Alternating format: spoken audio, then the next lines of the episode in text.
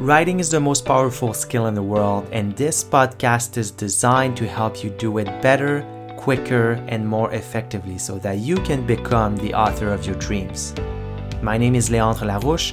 I'm your host and the founder of Stellar Writing. Welcome to the Word Leader podcast, where we talk about how you can use the written word to share your ideas, your expertise, and your message.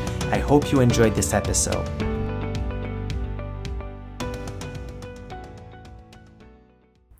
Hey, everybody. Hope you're well. Today's episode is a recast of a live video that I made on Facebook. So, without further ado, let's get into it. I think we are live. Hey, everybody. Hope you're doing well. Hope you've had an amazing weekend. And today I wanted to talk to you about something I've been discussing with one of my clients. And I want to share this with you because I know a lot of writers and a lot of aspiring authors really struggle with writing consistently. They struggle with what we commonly call writer's block, and they just cannot seem to generate consistent input. Um, if you're just tuning in, say hello, drop a reaction, uh, let me know that you're here. Um, so, I want to talk to you about why you probably cannot generate consistent um, writing. And why on the other hand it's so easy to come up with different book concepts. Hey hamish.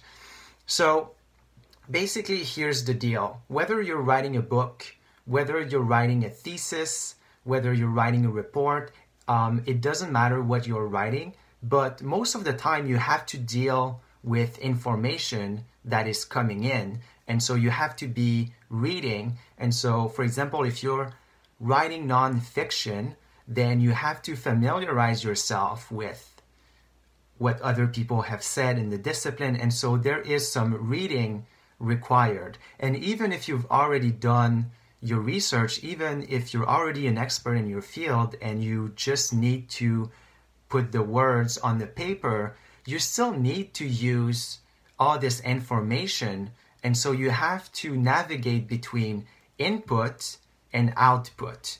And that's where people tend to struggle. Um, so basically, my client, um, we've been working together for a little while, and she's overcome a lot of her blocks when it's when it's when it comes to writing, and she's made a lot of progress. However, she was still struggling to generate a consistent input. And she told me, well, so she's working on a literature review at the moment, and she's told me, um, I'm never really sure what to write, and um, I want, I'm, I'm kind of struggling with perfectionism. And so I asked her some questions, and then I found out that it wasn't so much about the way that she was writing, but it was about the way that she was navigating both reading and writing. And so, what I've told her is that reading and writing are not two separate activities. In order to write consistently, you have to be reading, you have to be taking an input, and then you have to take it out. And so, you have to be reading and writing at the same time. You have to be reading and writing at the same time. And it's one thing to be taking notes. It's one thing to be highlighting things and um, you know writing down things in your notebook, but you have to be putting blocks together on an actual document so that you are actually remembering a lot of the materials that you're learning about, that you're reading about, and then you can use it because, as I always say, writing is a conversation. You're having a conversation with other people that have written in your field. You're having a conversation with your readers.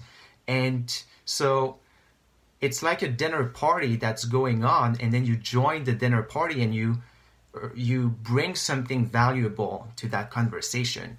And so, but if all you do is take all the input and then and then take the output later on, that doesn't work. First of all, you're going to forget much of the materials and you're not going to be as engaged. And so, what you need to do instead is to read materials, take notes, but also react to your readings, react, um, make, write down quotes that you might use in the writing, um, write points that you might want to make, propositions that you want to bring forth in your writing, and even write some sentences and paragraphs, however bad they may be, it doesn't matter. But you want to be writing at the same time as you are reading because that's what keeps your mind engaged, and that's also what allows you to never be facing a blank page. The blank page is the worst thing ever. I'll admit that. I mean, no writer, no author is averse to the, the blank page syndrome. It's very hard to look at a blank page and then start writing something. And I almost never do that. I always have some notes, I always have some materials that I can pull out, and I start from there. So I always start from something. So as you do your readings, make sure that you write, make sure that you react. And so this way, you're never left to your own devices and you're never left without any material.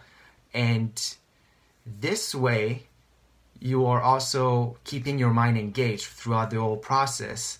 And so, and so you need to be you need to be inspired if you want to inspire other people and if you want to teach something then you also need to learn so you have to keep that you have to keep that balance between reading and writing and teaching and learning and being inspired and inspiring. You can't just go from one extreme to the other because otherwise, I mean, they're two very different things, but they go together. But if you do one week of reading, let's say, and then you do all the writing, that just doesn't work. And and so you you don't want to do that. And so it's it's the case whether you're writing a thesis, a report, anything that's more than 10 20 pages. Um, ideas are easy to have. And it, it's funny to me sometimes when people say that, oh, um, it, it's hard to have ideas. It, it is not hard to have ideas. Literally, everyone can come up with 10 book concepts in like 10 seconds. It's easy. We all have ideas. How do we develop them? That's uh, that's another question. And how do we how do we generate how do we write consistently? Well, that is that is really where writing becomes more difficult for most people. And so and so a lot of people they end up they're able to write four, five, six pages and then they run out of ideas. They run out of ideas because they're not necessarily learning at the same time as they are teaching because writing is teaching. And so and so that's unfortunate. But if you keep reading at the same time as you as you write then you never really run out of ideas. You never run out of materials.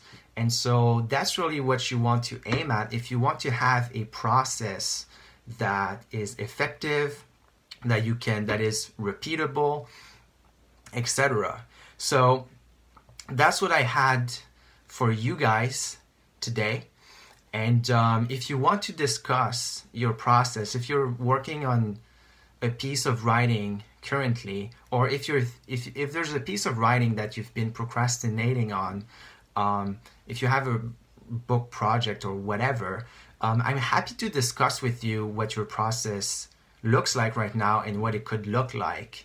And so what I'm going to do is I'll open up my my calendar this week for 10 to 20 minute chats and so there's no pitch or anything, but we'll just go through your process and we'll discuss how you could be doing better.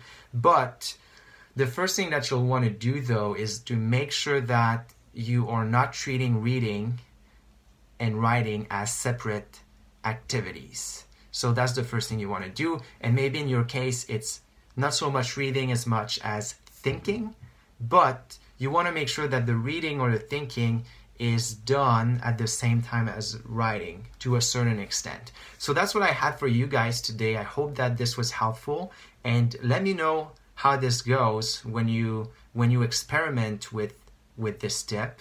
Um, let me know if that if that was helpful and uh, I look forward to talking to you guys again. Bye. What's up, everybody? I hope you enjoyed this episode. If you did, there are a couple of ways you can show your appreciation. You can rate and review this podcast. You can share it with a friend or a family member, or you can share it to your social media. Thank you for tuning in. I honor you and I honor your time, and I look forward to talking to you next time.